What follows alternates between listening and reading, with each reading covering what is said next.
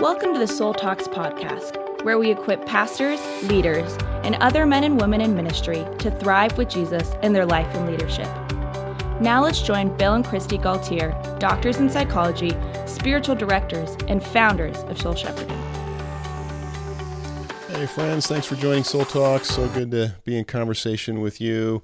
I want to give a shout out to Snoop3, who just left a review for Soul Talks, which we really appreciate all of you doing that. Uh, says, I feel like I'm in your living room with you on Soul Talks as you get real with stuff that's going on in your life. It helps me understand the spiritual life with Jesus and emotional health. And that's what we're going to do today. We try to do that every week, but sometimes we, we really get into it with um, a, uh, a conversation. And so we're going to unpack for you a conflict that Kristi and I had if, uh, this summer. It was actually uh, shortly after my dad died, and we were preparing our backyard for uh, hosting his memorial service, uh, which I was officiating, and it was in the middle of COVID. And uh, so there's a lot going on there, and Kristi and I had a conflict, and so we're going to kind of go back into that situation, and uh, we've already processed through this we're going to uh, redo it for you to illustrate the uh, opportunity to repair after a conflict because that's the the most important thing for healthy relationships and healthy families is repair. Repair is when you can actually each take your part in repairing a, conflict between you and somebody else. And so it, it involves each person really deciding that they they want to invest in this relationship and that they're willing to take personal responsibility to look at what's my part in it. That means no blaming, no finger pointing, no, no judging, no projecting, no fixing, uh, not not focusing on the other person, no you statements. That means making I statements. This is what I. These were my emotions. This is what I was struggling with. This is where I was off, and I'm sorry. We're, we're taking personal responsibility. So all those things you said, no, no, no, no, no, we all do. Yeah. and so it's not it's not that you you because I mean you might listen to that and think, well, fine, then I can't do this. It's hopeless. But I do those things. But it's waking up to it. It's realizing you're doing it and owning it and and genuinely feeling sad about it and, and recognizing there's a better way getting off that track of, yes. of judging or giving advice mm-hmm. and getting on the track of self disclosure, mm-hmm. being vulnerable, uh, asking for empathy mm-hmm. as it relates to your emotions and needs. And then, then uh, taking the posture of a listener, and the more you can do that, the better. And if you can do that first, that's that's wonderful. And seeking to, to give empathy as you give listen, empathy to, seeking to understand. Yeah, it's a two way street in a conflict really to make repair. I mean, most of the time there's something that both people have uh, something they can participate in that they each need to own and ask ask to be understood and you know asking forgiveness can be a part of it but oftentimes you don't even have to do that because it just happens so naturally as you're participating with love and understanding and the truth and grace it just opens up and, and the forgiveness just happens without any intention or even using that word. What you're saying is that if if I've hurt you or wronged you in some way and I come to you and I give you empathy that, that that there's a repair that happens there that even though maybe I haven't specifically said the words I'm sorry right. or will you forgive right. me that's being translated yes. in, the, in, the, course of the conversation yeah. and and the reconciliation mm-hmm. process right yeah I mean it's always good to say you're sorry when you do something but sometimes we can depend upon the word "I'm sorry" and will you forgive me to think we were made repair, but we haven't done any ownership or we haven't given any empathy, and it becomes kind of this rote decisional thing that doesn't really impact the heart and open us back up in love to each other. Saying "I'm sorry" does not is not sufficient to repair a conflict. Right. Uh, empathy and uh, processing are also needed. And with each conflict, there's an opportunity to really learn and discover and grow. You know, discover in awareness about yourself and about the person you love. Now, that's not the way most of us think about conflict. Uh, there's an opportunity of discovery. Uh, a, a journey of, of awareness and intimacy and uh, experiencing God's presence. Yeah. What a happy thing. Yeah. Well, when we're in the conflict and hurting, we don't see that. well, I mean, you sound like the Bible, rejoice in trials, right? I mean, there are a lot of scriptures about that. So that's, that's true. And if we can, if we can get that attitude about it um, ingrained in us before we're in a mm-hmm. conflict, mm-hmm. then maybe when the conflict hits, we can say, okay, this is good for me to talk about this and to take ownership and uh, to be vulnerable and to give empathy. And, yeah, but it might start just as a, a discipline of love. Yeah. So, what what do you think you are listening to? The ability to repair conflicts, to to clear up misunderstandings, to work issues through, speaking the truth in, in love and with gentleness. That's the key to a healthy family and to healthy relationships. That's our premise here. It is. And so it's worth it's worth going through the pain and the difficulty. Yeah. And we say it that way because so often what we've Kristi, we've talked to over the years so many people um, whether it's marriage counseling, family counseling, or just uh, other relationships people are having and helping them s- sort these things through. And there's such a tendency that we have to try to fix our our conflicts and and, and figure out how to um, get along so it doesn't happen again. Which is, I mean, it's natural, and it, it, we would all like to be able to do that.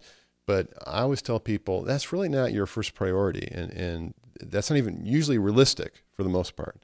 And what's much more important is than trying to prevent conflicts because they're, we're going to happen, even if we can prevent some of them. Right. What's essential is that we're able to repair when they mm-hmm. do. Yes. That we know how to come back and uh, to apologize and to really open our heart to how the other one felt and to give that tender-hearted listening and empathetic understanding and affirmation and, and to be able to ask for that when when my needs aren't met or when I felt hurt, instead of reacting in anger or judging or stonewalling, to just come and be vulnerable and say, you know, this is how that felt for me. You probably didn't mean it, but these were these were my emotions. Yeah, and too often I think we we try to just forgive and forget and move on, yeah. and not make the repair, and we don't realize that that actually it's go- what's going unrepaired, and that wound is festering and growing. Or maybe we'll just try to say the right thing to appease the other person and to try to close it all up and fix it and but then we're distracting from it and it comes up again. Yeah forgive and forget is not a bible verse. It's a bumper sticker and it's it is not uh, it's not the accurate interpretation of the lord saying he removes our sins from us or you know he, he doesn't call them to mind uh, you know god doesn't uh, blot out um, the ability to remember things and doesn't expect us to. We're going to remember things that are hurtful. The question is, what do we do with that? And the opportunity is to is to soak it in grace and mercy and love. And uh, so, uh, yeah, we want to process things through. And uh, the Bible's very much on the side of that in all the teachings on forgiveness and reconciliation, the Psalms, uh, Acts 15, when the apostles were having conflict, they had a council, they talked things through, they prayed things through. Uh, we just see that time and again in, in many different uh, examples throughout the scriptures. That's uh, a healthy faith is one that is uh, emotionally honest, and we take ownership and we process through. So, with that introduction, let's uh, let's have a conversation, Kristi, and um, we're just going to invite you who are listening into this, and hopefully, this will help to um, put uh, skin and bones on what we're talking about here. Yeah.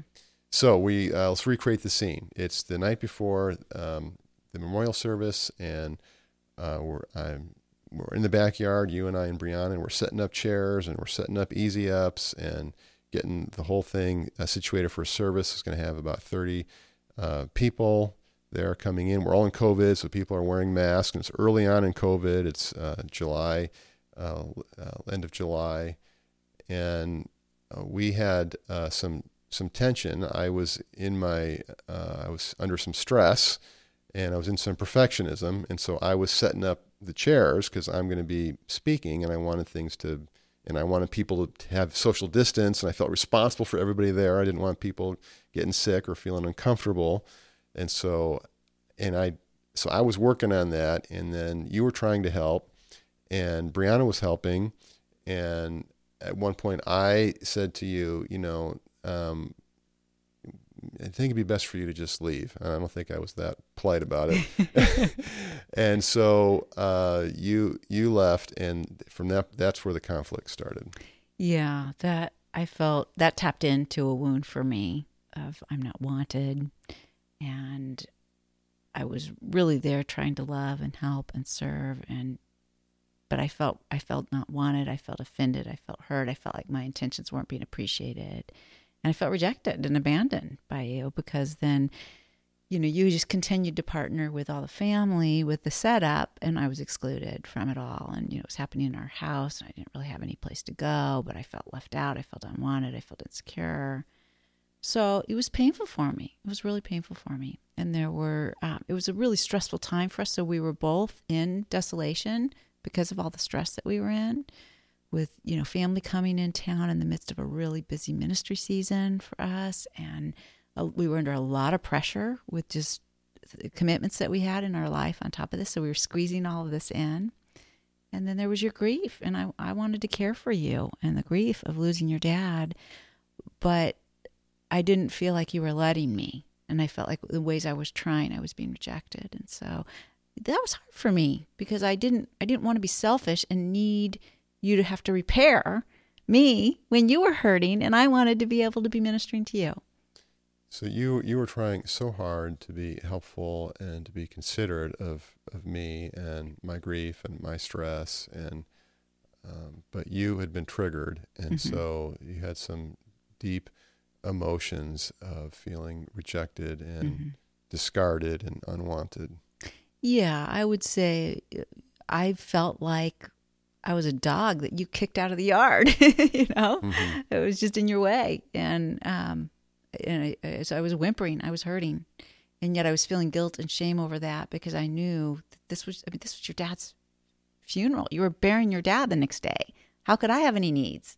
How could I? So I was feeling incredible shame and guilt over feeling so hurt and and, and so much desolation myself over it.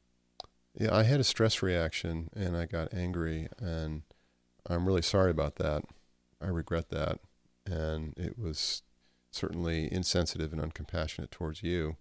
I was just I was so focused on I mean it seems silly now looking back on it, but so focused on getting the you know the setting right and uh, and trying to deal with my own emotions and um, wanting to uh, and asking God to help me be a son who lost his dad and to have those memories and those emotions and not be um, totally caught up in being the pastor of the memorial service, and so I was stressed with those roles, and I was stressed with all this happening in the middle of, you know, a lot of ministry activity with soul shepherding and getting our house ready. It, I, I, felt like it was important to have the the yard.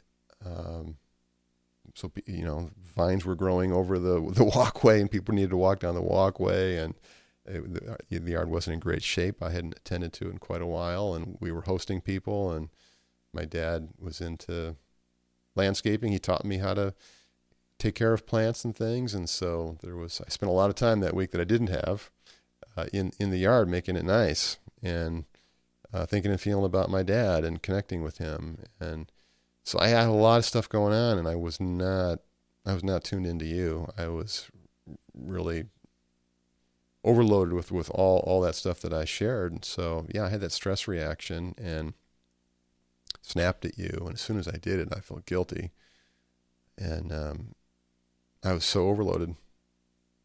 So you you got the brunt of that, and I'm really sad about that.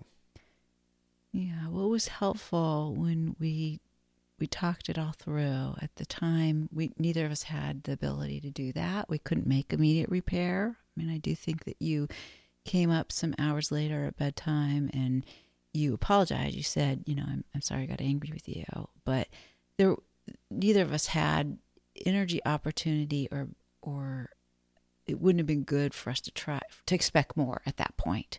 So I I appreciated that, and I believed you and knew you were sincere in that, but it didn't it didn't it wasn't enough because there was so much hurt in me that you're just saying you were sorry um, was was very helpful, but it still didn't take away all that I was feeling. And then there were some other things that happened the day of the memorial that also tapped into that same wound for me that I knew you weren't aware of and you didn't intend to do. Your intentions were all good in. So I had to continue to pray through that and ask the Lord to help me and, and go to the Lord for comfort and ability to continue to love you. And but then there came a day when I knew I needed to I needed to ask for more empathy because I was really I was really hurting. And yeah, was, we were actually driving up to the an institute week that we were going to lead um, for a group of pastors and leaders in our car, and and you two days after the you service you memorial. asked to talk. Yeah, I said I I'm really still hurting um, over what happened as you were preparing for the service, and I understand you haven't had time you know, to to listen or deal with it. And I haven't wanted to even ask this because I've been in shame that I need it because I want to be blessing you. You're grieving, but I I recognize I'm still really hurting, and it's getting between you and I. I've got a wall up, and so you listened as I went into sharing what I'd been feeling that last week, and shared with you some more instances where I had um, been sensitive to feeling really rejected and really hurt.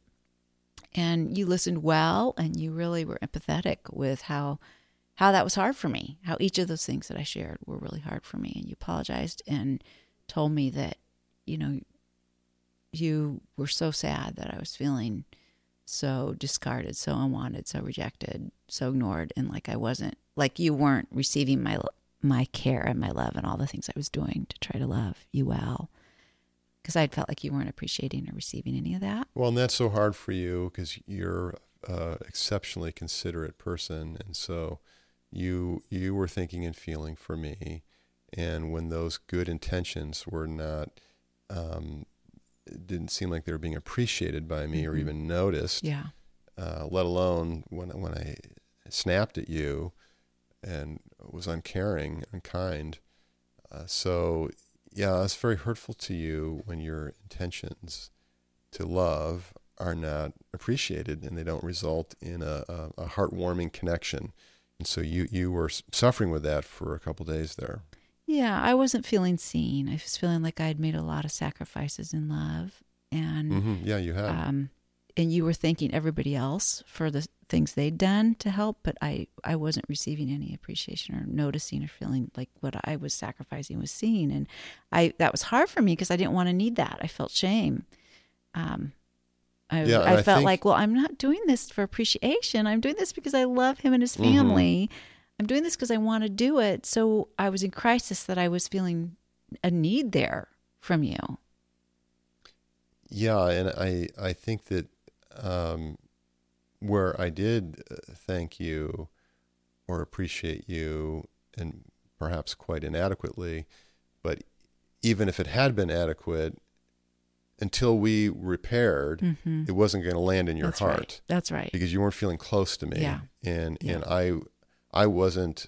We hadn't had time to yeah. to really uh, process and empathize with each yeah. other. So you, you weren't feeling close to me because we hadn't repaired the way that I hurt you and you felt abandoned. Yeah. And we hadn't um, processed at that point about my grief and what I was feeling. You were just wa- watching me go through it. I was watching you, and I was I realized as we were processing through the week and how we each experienced it, as I was sharing how I experienced it, and you were listening and seeing it through my eyes and empathizing with me.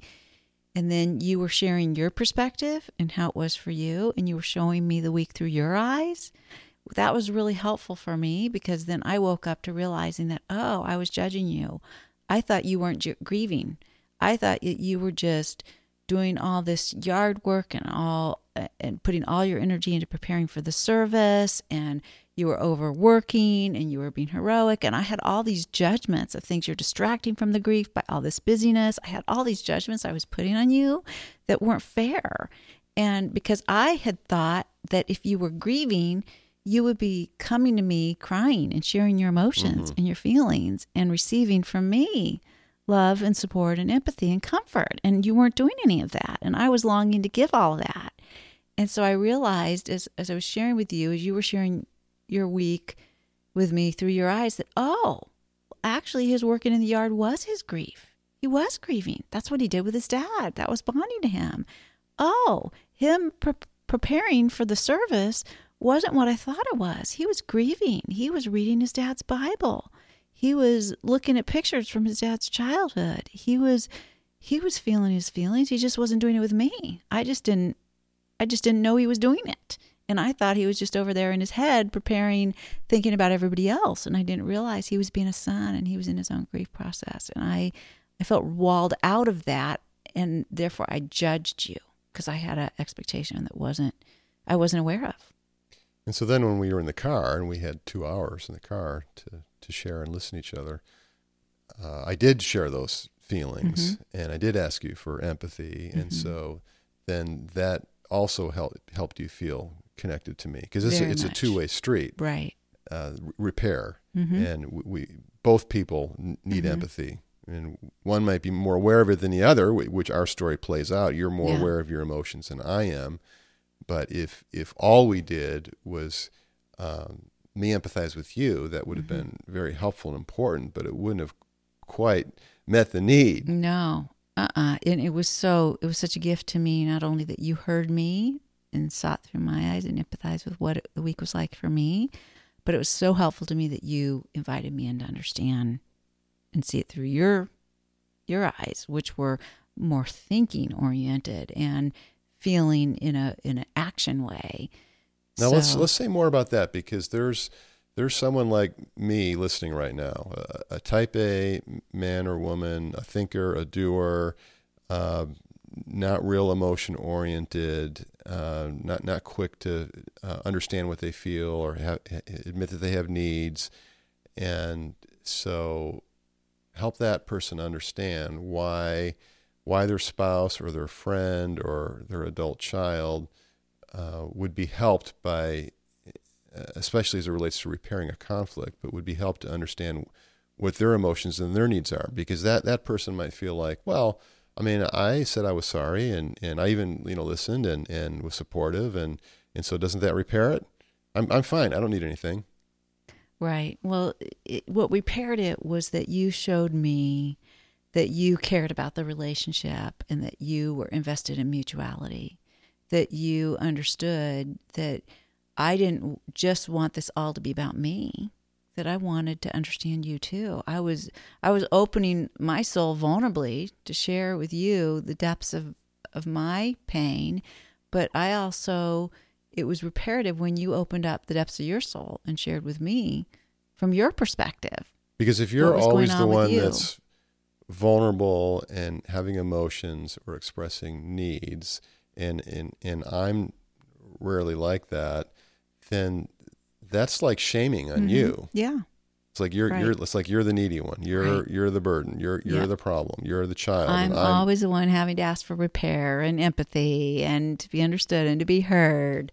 Right. It creates a parent child mm-hmm. dynamic, which is how we began right. our marriage because I'm the oldest child in my family of origin mm-hmm. and you were the youngest child. And mm-hmm. so that that's a very easy sort of pattern for people like us to fall into. Right. So when I was vulnerable with you about about my grief mm-hmm. and um, things I was missing about my dad and uh, and how that was connected to all the things I was seeing you were doing that I'd missed. I didn't see that connection. And so that helped you understand me. It helped you feel close to me. It helped it, me not take personally things that I was taking personally, thinking mm-hmm. that they mm-hmm. were about me because I was just misunderstanding how you felt. And it also helped me to understand the meaning in the decisions and actions that you were taking and how that was good for you because I was missing that. And it gave you this sense of significance and dignity to support me. Mm-hmm. Yeah. yeah. So there was mutuality there. Mm-hmm. We both had emotions and needs. Mm-hmm. And it helped me. I think. I think next time, I hope next time it will help me to love and support you in grief in a better way than I was able to this last time because now I have a better understanding of how you would like to receive that, what you need from me. It wasn't what I thought. Because what I thought you rejected, you didn't need. You needed what I didn't give because I didn't know. That's what you needed. That now I know. So I hope to remember that. Well, I really appreciate that, and you know, thank you for sharing with me. Thank you for your your openness and your vulnerability, and uh, thank you for initiating. You know, for saying you wanted to talk and and for drawing me out, and uh, and then you know, even now, uh, your courage to to go back to this again and invite our Soul Talks listeners into this conversation. You know, because they're everyone listening is probably relating to either you or me, or it's reminding them of a dynamic in in their marriage or another relationship. And so, you know, uh, friends listening, we're just hoping and praying that this will will help you in your self awareness, in your empathy, and in just facilitating. Uh, healthier, warmer, more honest and loving relationships in, in your family. Yeah, and thank you because it was courageous of you again to be willing to revisit this and to do it in front of the mic and again to share a vulnerable time that was a, a time of real pain and incredible stress for you. Yeah. So thank you all for being on the journey with us, following Jesus, and uh, really appreciate you putting in your reviews for Soul Talks on your podcast app. That helps other people to find us. It helps us to uh, learn from your experience. And gosh, I wish we were just all together right now at the Soul Shepherding Institute because what we would be doing right now is we'd say, okay, who has some questions or comments? Yeah. We'd say, let's squeeze the sponge. Yeah. Because this is what we do at the Institute. We, we do share things like this, personal, uh, real life stuff uh, that we process, and then we, we let people uh, interact and ask questions and share their stories. And so we all learn together. So, uh, but you can send us your questions anyway and what you want us to talk about on, on the podcast. And uh, we really appreciate that because, gosh, it's just fun to do life together and follow Jesus together and to, you know, be in a context where where we can be real and where you know faith isn't our our faith and our discipleship aren't just uh, principles or ideas or uh, actions that we should be committed to do, but it's it's relational. It's uh, there's emotions that are involved, and we have struggles with that. And the, these things are mentionable, and when we're honest and we, we talk about it, we understand each other. We we can pray through these things, and it's how we grow to be more like Jesus and to be more loving and more effective in our leadership. So, Jesus, we just give you praise. You are the emotionally healthy one the righteous one, the holy one, in, in every way, Lord. You're the, you're the master. And we see that time and again in the Gospels, how you dealt with stress and conflict and injustice. And uh, you had emotions about that, and you were able to be honest about what you felt. And, and yet you never reacted uh, from that stuff in ways that were harming other people. And you were always uh, open and vulnerable with your Father and uh, you taught your disciples how to live this life of, of faith and to do it with, with feeling, with authenticity, with, with vulnerability, and with uh, perseverance, and even with grit. Help us understand, Lord, that to, to be really uh, persevering and, and effective and strong in our leadership, in our ministry, in our various roles of how we serve you, that it actually helps us to find the tender places, the broken places, the vulnerable places, and to and to and to be aware of those things, to feel that stuff, to pray about it, talk to somebody who who's safe and who can help us, so that we can be more wholehearted and uh, have more awareness, so that we can have more self-control uh, in how how we act and how we relate and so forth. So. Thanks, God, for your blessings on each one listening. So thankful for them and how they're leaning in close to you, and uh, just pray that these podcasts would just continue to be helpful to our listeners in, in their relationships and in their leadership. And uh, in Jesus' name we pray. Amen. Amen. Surprising Joy is a new resource for Advent that we want to bless you with, friends. This will be so encouraging for you in your intimacy with Jesus and your uh, devotions in Scripture this Advent season. It's a high quality resource produced by studio artists. I've written the, the very short uh, meditations off of a Scripture verse, and this will really bless you to journey with an Advent character uh, to celebrate the birth of Jesus and experience his presence anew in your life today. So go to soulshepherding.org on the store and you'll find it there, or you can get the link in the show notes here. Thank you for joining us on the Soul Talks podcast. To find out more about growing in your life and leadership, subscribe to the podcast and visit us at soulshepherding.org. You can also find us on Facebook, Twitter, or Instagram